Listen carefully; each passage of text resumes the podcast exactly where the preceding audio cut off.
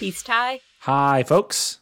Welcome to Wildcat Minute, where we talk about High School Musical 2, one minute at a time. I'm Condra. And my name is Tyler. And today we're talking about minute 40 of High School Musical 2. Minute 40 starts out with Fulton clearing his throat and ends with Sharpay saying to Troy that this shirt positively screams for a Windsor knot. Wow. I can't wait to talk about that, but let's start. yeah, let's put that off and talk about Fulton more. Yeah. I mean, he really just finishes his line and He says, says, chop, "Chop, chop, chop." and then the, the, the minute cuts. And yeah. it's, it's a non a non enthusiastic way to like we've heard him say chop chop aggressively or like enthusiastically before, and this is like a kind of sad chop chop just to Troy. Well, in the previous minute, he actually said that Troy has five minutes to get changed. So my question is, do you think Troy can get changed in five minutes? Clearly not, because we see him walking in late. Well, I, it's I don't know if it's necessarily late. Like the Evanses might have already been dining with their friends, and the plan was probably to insert Troy in the middle, regardless. But like Chad and Jason are not ready yet either. And then are out on the floor like Yeah, I don't know. I don't know, man. maybe right. maybe, Maybe he had right, him yeah. like ready at the start of dinner but like waited for the signal and Mr. Bolton like waved over Fulton and he's like, "All right, it's your turn." And then like walks him over. Mr. Evans Mr. waved E- over Fulton, Yeah, or yeah. Sharpay waved over Fulton. Um, well, I think to some extent it would be Mr. Evans cuz he introduces him to Peter and Claire. We'll get there. But it's like because even though he's like in the middle of maybe it is Sharpay because Mr. Evans is in the middle of a apparently hilarious story about one time when Mrs. Evans stepped on a ball. yeah, I love when you um enter a scene and you're getting the end of a joke banter for which you didn't get the setup. It's great. I would say the most iconic one of those is the Drake and Josh. What? That really like famous one from Drake and Josh when Drake is like telling this story about like his pants are down, he's locked in a bathroom and there's like a dog. You know the one at the Oh, movie I- theater? Like I don't remember. I like the one in Men in Black where it's Tommy Lee Jones telling a joke, and you're like, this is really out of left fields for Tommy Lee Jones in any movie to be telling a joke yeah. and laughing. Um we we also skip past the um, opening shot of the dining room scene, which is K- Kelsey sitting at the piano playing mood music, not new music. are you going to have to say that every time? Yeah, I think it's a good thing that like every time you talk, like every time you see Kelsey playing mood music, you clarify that it's not new music. I still think it would be funny if she like started quietly doing a slowed down version of Bad Day. Like that would be hilarious. Um, so one time, one of the two saxophone gigs I've played in my life, we played at this like charity event for like a church that was trying to reopen, but it wasn't like wasn't like some like grassroots thing. It was like a bunch of rich people like doing a thing in a church, and we we're basically just like supposed to play music while a bunch of people ate dinner at these tables in the middle of a church. And so we we were just kind of playing random music, not really playing like any jazz songs or popular songs. But one of the songs we played was Eleanor Rigby because like that's like a, a song that like sounds good.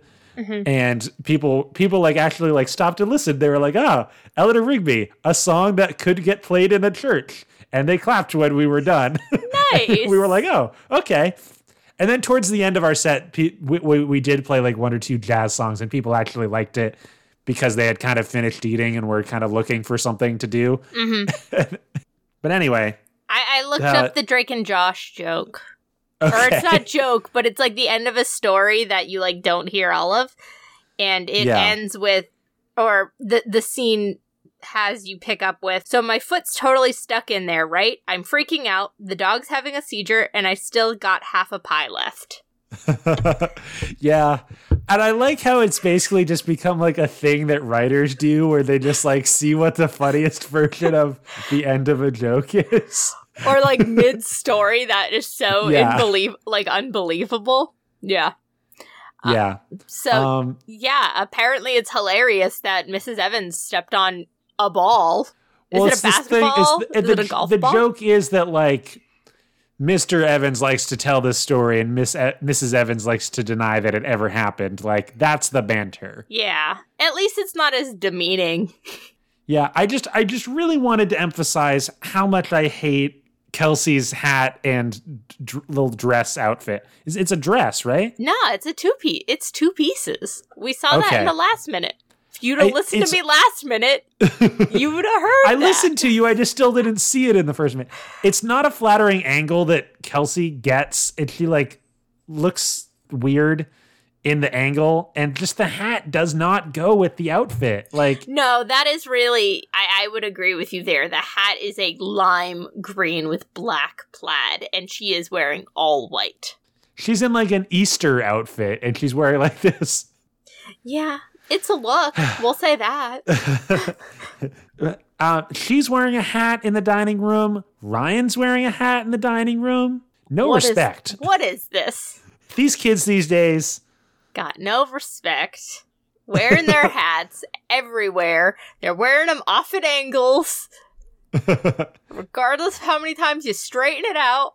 Um, So Speaking of um, of a father trying to straighten out his son, we get Troy introduced into this setting.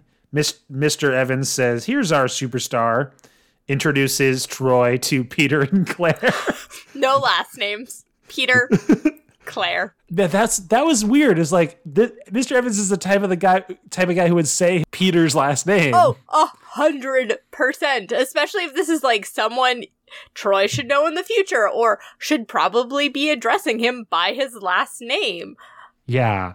He wouldn't say Claire's last name. But he would say Peter's Oh, last a name. hundred percent. Yeah, yeah. Uh, Zac Efron gave a li- great line delivery when he was shaking Peter's hand. He goes, "Peter." Yeah. Well, what else do you do? it's like, and he says, like, nice to meet you to Claire, but like, it's so weird. But and he did this a couple minutes ago with with with the golf thing too. When Sharpay said, or no, it was when Miss Evans greeted him and said "Ashante," and he, and he said, Awesome. "Amazing." Yeah. yeah, It's, it, I just feel like Troy is being thrown into situations that would be uncomfortable for a 16, 17 year old boy. And Zac Efron is playing some of that awkwardness very well. yeah. It really feels like he's nailing the character in this movie like so well of the sort of like teenager who is freaked out about college, wants to spend time with his girlfriend, is having fun with his best friend, is trying to work a job. Like he's definitely the one acting his butt off among a crowd of like very talented performers, but like he's still the center of this through and through. Absolutely. And it's also like getting back to Mr. Evans though. He's like, "I bet you're hungry cuz you were dragging my bag around all day." Like again, the power dynamic here is so like striking and Troy's in a full getup and like Mr. Evans is not wearing a tie. Yeah. Well, I did. wa- I did want to ask you if you thought Mr. Evans's shirt was as ugly as I thought it was. Yeah. Yeah. I mean, Sharpay's outfit, I, I'm not crazy about either. It looks like she's wearing a gold lame bikini under a dress. Yeah, that's what I was confused about. I was like, is she a Bond girl now? Like what? Yeah, it's people have got looks. At least Troy's got like the right colors on for him ish. Like it matches his eyes, so the blues work for him. I don't him. know. He's got his tie in a completely wrong knot though. no. Um so Mr. Evans has uh like he's Mr. Evans sets Troy up for this kind of weird thing because he says, Oh, you must be hungry. Like, what is Troy supposed to say? Like, oh, I'm starving, and then like take a big bite of a turkey leg? Like that would be rude. But he's all like they also clearly want him to eat with them. So he does the only thing he can say is like, Well, I guess I'm hungry. Like I I guess I'll sit down and join you. yeah, like he's being forced into the situation, and he's not getting paid for it in the way like the caddying. What like I don't know. Is he getting paid? This was the other thing I wanted to ask. Is Troy still on the clock? I mean, the way Fulton never told him to clock out, like he has uh, at other times. Like So he- Did Troy accidentally become a male escort for an evening? is that the question we're asking right now? Apparently. But instead of being like uh, having a fun conversation, Troy is instead having to face his future because Mr. Evans is like, "Let's talk about your future while we wait for dinner." And Troy's dr- Yeah. the dread on his face is so perfect. It's again one of those acting moments that just Zac Efron nails.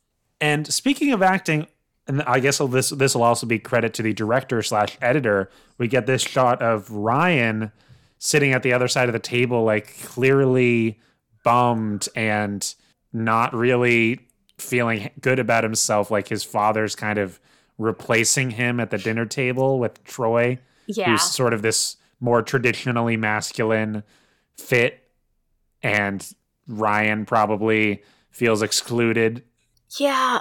Also, like, to some extent, I'm sure Ryan is annoyed at his sister.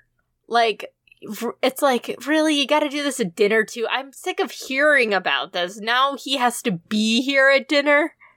Yeah, that's that's a good point too. Is like it's it's about Ryan's relationship with his father, but it's Sharpay's the one who's act- actively doing the damage here.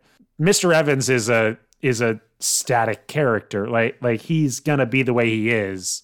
Sharpay's the one that should have the empathy for her brother. And I mean, we've seen time and time again, Sharpay just does not. She doesn't care heads or tails about Ryan. Like, Yeah, I want that. I want that Ryan arc of like him overcoming his sister. Not that I have a complex about brothers overcoming sisters. It's just wow. like literally, literally in this context. Like, We want Ryan to do better than his sister. yeah, we we get some Sharpay exposition. Ah. Um, Sharp exposition. It's the Sharp yeah, but then it- Expo. yeah, She's a convention. Sharpay whispers to Troy that uh, Daddy is on the board of directors please, for the University of Mr. Albuquerque. I was I, there was a quotation mark before I said that. Okay. Yeah, da- so yeah, Mr. Evans is on the board of directors for the University of Albuquerque. The, the you know the university that closed 20 years previously. It's fine. It's fine. It's fine. Yeah, it's but still, the board of directors has nothing to do with the admissions process. That's what you think. I Look, if the board of directors makes up their mind on something, it's going to happen. Yeah, but It's all politics, Condra. I know it is. it's all who knows who. I know it is. Why I didn't get onto the softball team at my undergrad. Um, no, I'm kidding. um, but but yeah, they're talking about Troy's season. and Peter saw the championship game. Okay. Does he live in Albuquerque? Like yeah, we need more information on Peter. Come on, movie. Who's Peter? we don't even have I couldn't even look him up. I have two potentials that he could be, but I think it's act those are both characters that are later on in the movie. So I can't even say who the actor is. Wait, is. are there more Peters in this movie? It's not well no, it's like a it says college booster. Yeah, but wouldn't there be a guy named Peter in the credits? There isn't. What the heck? And forget about Claire. You get like a half a shot of her. Yeah, because when they introduce Claire, it like weirdly cuts over to Mrs. Evans, who says hi instead. yeah. Yeah, Claire's like in half a like when Peter is saying that he saw the championship game, we see Claire like kind of in frame and then she like ducks out again. Like, is this just like someone's partner that did not want to be there and they were like, guess what, you're gonna be in this scene. So yeah, they're talking about the big game and how Troy made the buzzer beating shot, And Troy this and that. Yeah, and Troy is like, no, but it was my teammates who are actively serving us right now, which is Yeah, weird. Like it's just so weird. yeah. Jason Like, and Chad are bending over the table to put plates down and take plates away. I mean, credit to Troy for like both being cognizant of like I think he would have said this anyway, even if his teammates weren't Oh, literally standing right there, uh, which is big ups to big ups to Troy. Like he knows how to do like the interview politics. He's he's a captain through and through. He's about the team.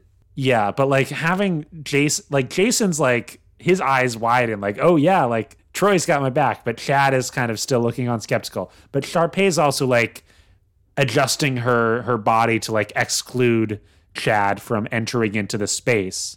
Yeah, she like hands him her plate and then like slides over towards Troy. So she can brag about he was the MVP of the whole league. Yeah, the whole Oh, season. oh, the like, whole season, I guess yeah. I guess they do that for high school, but like that and I, honestly, that's actually a better like claim for why Troy should be going to the University of Albuquerque than he made a bu- buzzer beating shot, which like takes nerves of steel or whatever, but like it's at the end of the game at, at the end of the day it's two points on the stat line, not like anything major. Yeah. Like they could have said, "Oh, you scored 30 points that game." And then we could have been like, "Wow." Yeah. I think that would have been more impressive than like the the final moment, which was the only moment of the game we saw. So that might be why. Yeah, remember how that whole movie built up to the game and then we just saw the last 12 seconds of it? yeah, I do actually. Weird. Oh, I was going to say, why did why did Troy say stole the ball so weird? I'm sure he's nervous right now, Tyler. No, he kind of just said it in a fun delivery way, but I, I just wanted to point it out because I liked it. I was also thinking that Sharpay, when she's bragging about Troy being the MVP of the whole season, she looks to the other half of the table like Claire, her mom, and Ryan care when they very clearly do not. Well, MVP of the whole season is quite the claim to fame, Condra. Doesn't But matter if you care about sports care. or not. MVP of the whole season. She just is getting the spotlight on her because she's refocusing the cop. Like very, it very well could be Claire and Mrs. Evans are talking right now. Oh, yeah, there's two conversations happening at this table. it's split. Yeah. One side of the table is talking about Yoga. I was to I was going to say something more like uh more like a, a pyramid scheme that Mrs. Evans would be involved in, although she's probably too rich to be involved in selling lotion or Tupperware. Not that. Yeah, you know what I mean. Yeah. I was also thinking, like, could they be talking about the new avocado uh, guacamole face facials? Eh, So it's something shallow they're talking about. My guess. uh, Well, that's what Mrs. Evans is talking about. Claire could be wanting to have a deep, a deep philosophical conversation with Ryan, and just Mrs. Evans is Claire- not having it. Claire is a deep, thoughtful person. If only she got any screen time or character development. My OTP, Peter and Claire. Every time I hear their names together, it sounds so absurd. They're definitely white. No, Claire's What? not. Oh wow! I like I said, I didn't even see Claire. So Claire is not. She's not credited either, so I can't even get close to who she is. Uh, what about Peter, Paul, and Mary? Yeah. Anyway, I, I didn't know what to say to that. I'm sorry. I again, I'm just saying things. Well, do you want to say? Do you want to say things in regards to a Disney Channel original movie? Yeah, I, I guess I said in the previous minute that we were going to spend time kind of figuring out like what Sharpay's deal is with this whole like college plan, but it's really just like, oh, I'll ingratiate Troy to my dad and his like college buddies, and then they'll like Troy, and then he'll get into the college, and then my life will be good because Troy will like me. This conversation also continues into the next minute, so we can try and So let's let's just push it again. Yeah, yeah. when something significant actually happens that affects our characters emotionally, then we'll talk about it. But until then, Let's talk about a Jokes. Disney Channel original movie. yeah. That's not High Um, School so- Musical too. Yeah, so yeah, for our DCOM segment, sometimes we talk about actual DCOMs that exist. Sometimes we do like little games around DCOMs. Sometimes we try to pitch new DCOMs. Today I've got something similar to what we've done before, but a, a twist on it that I think will work, or a wrinkle on it that I think will, will work. Am I getting to talk about Wrinkle in Time, one of my favorite books ever?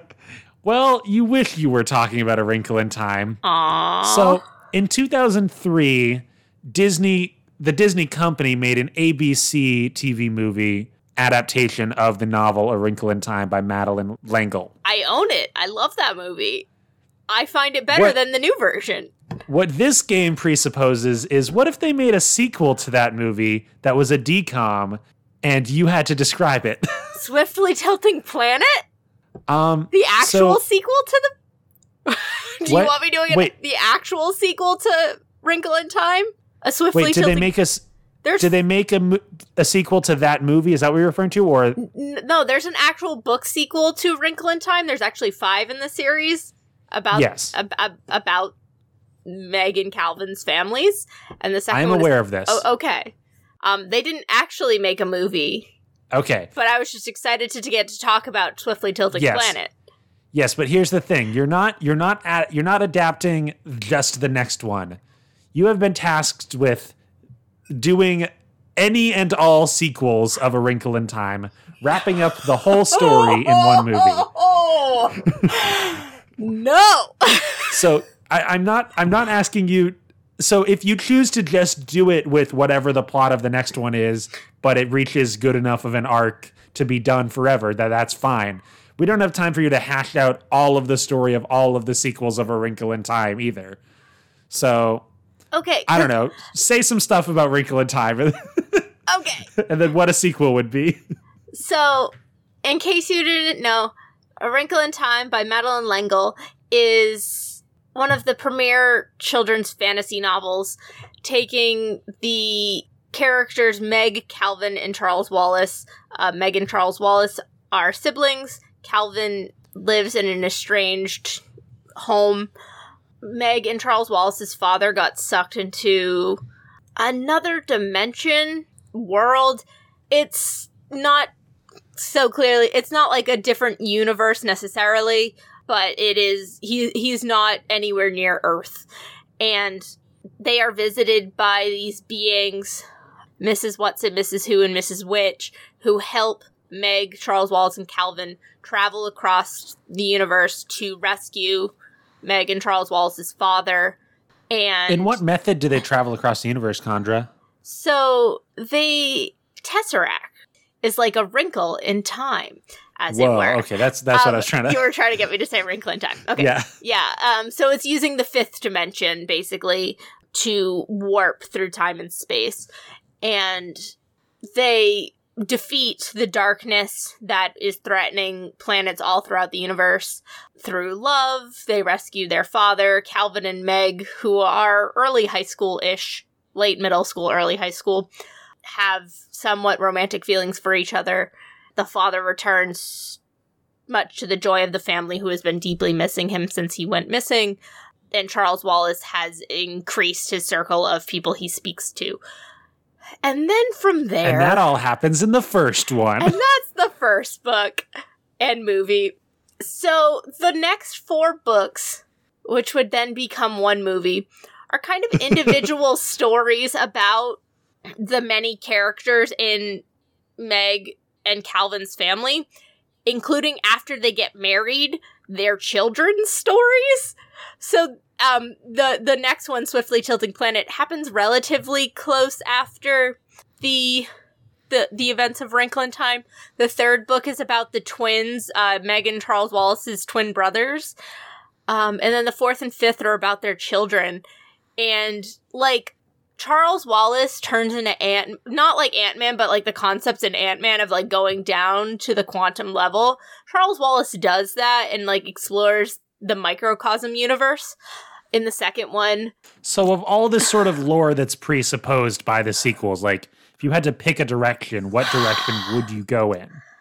I think what would make most sense based on the characters that were in the in the 2003 TV film that would then become a DCOM, I think the best direction would to go would go Parent Trap 2 style and make it about their kids and take the plots of the fourth and fifth one, which to be honest, I have not read in probably 20 years.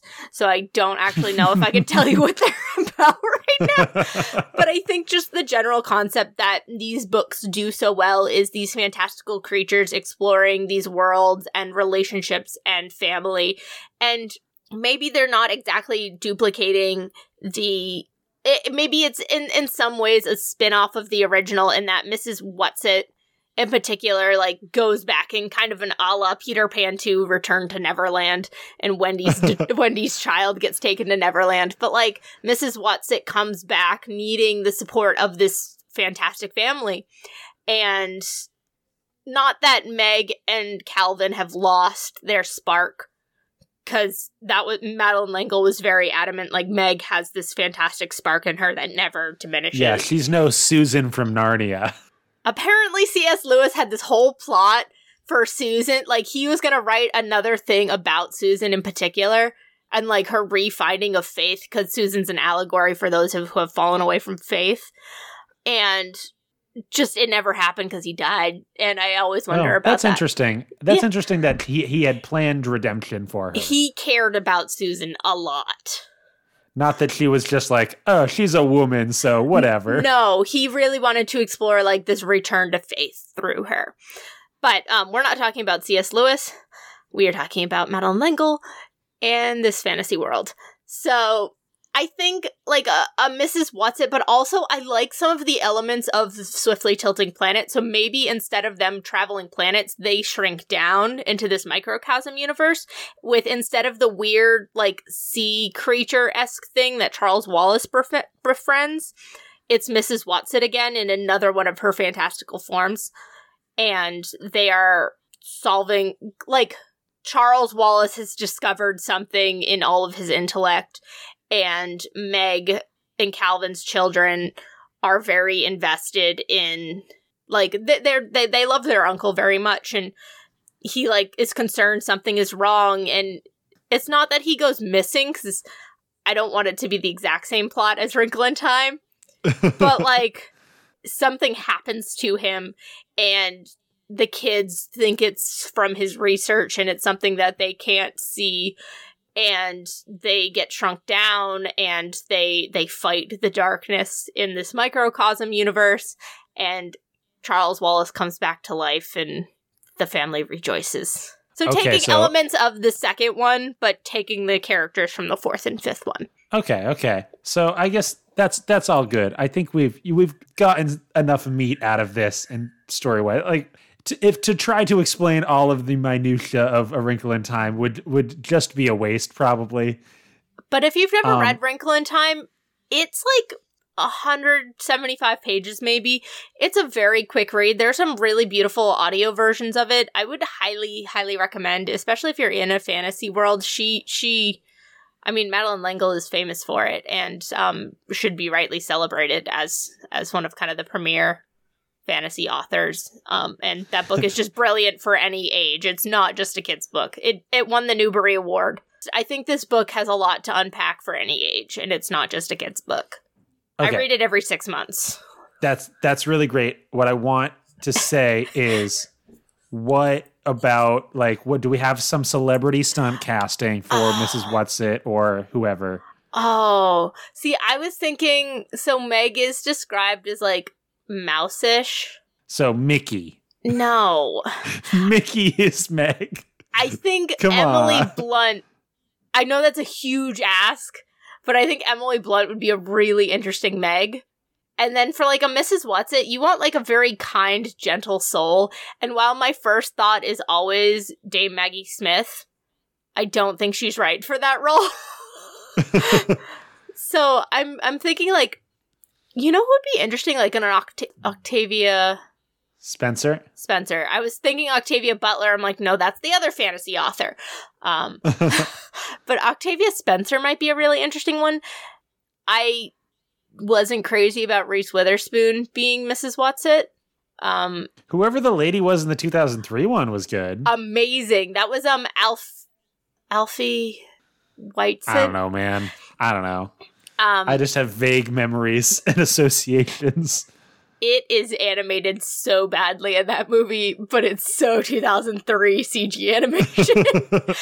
but I, I think you could get like a, a big for Meg because Meg's not going to have a big role in kind of the way like you had in that like ghost house move the the ghost hunter ho- ghost police one you had like um the the third witch from the Sanderson sisters Eric Idle I, I yeah, think it's a you, DCOM. You can get some random celebrities to show up. and especially because Emily Blunt lately has been really like rocking the Disney products. Like you could pull her in, or I think Amy. I mean, Amy Adams would be always is always a delightful parent figure, but like she doesn't she doesn't match the Meg description.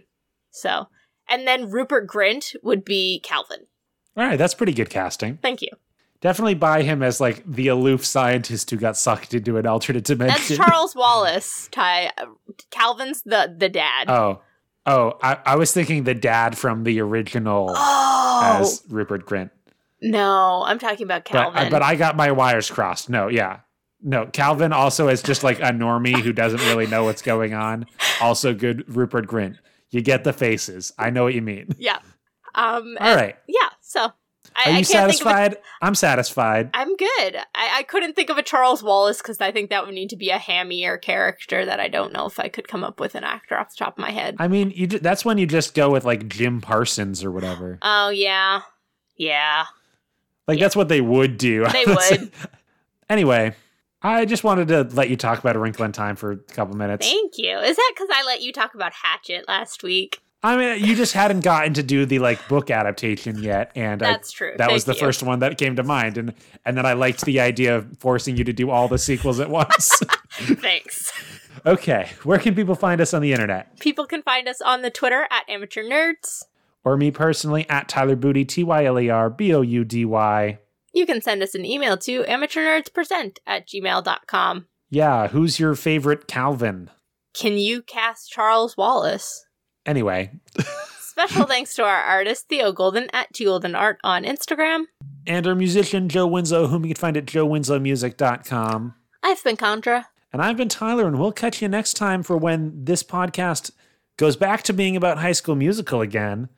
It's weird how like three quarters of our time we're a High School Musical podcast, and then for about like 15 minutes every week we're not. but we'll be back talking about Troy's future. You can bet on it.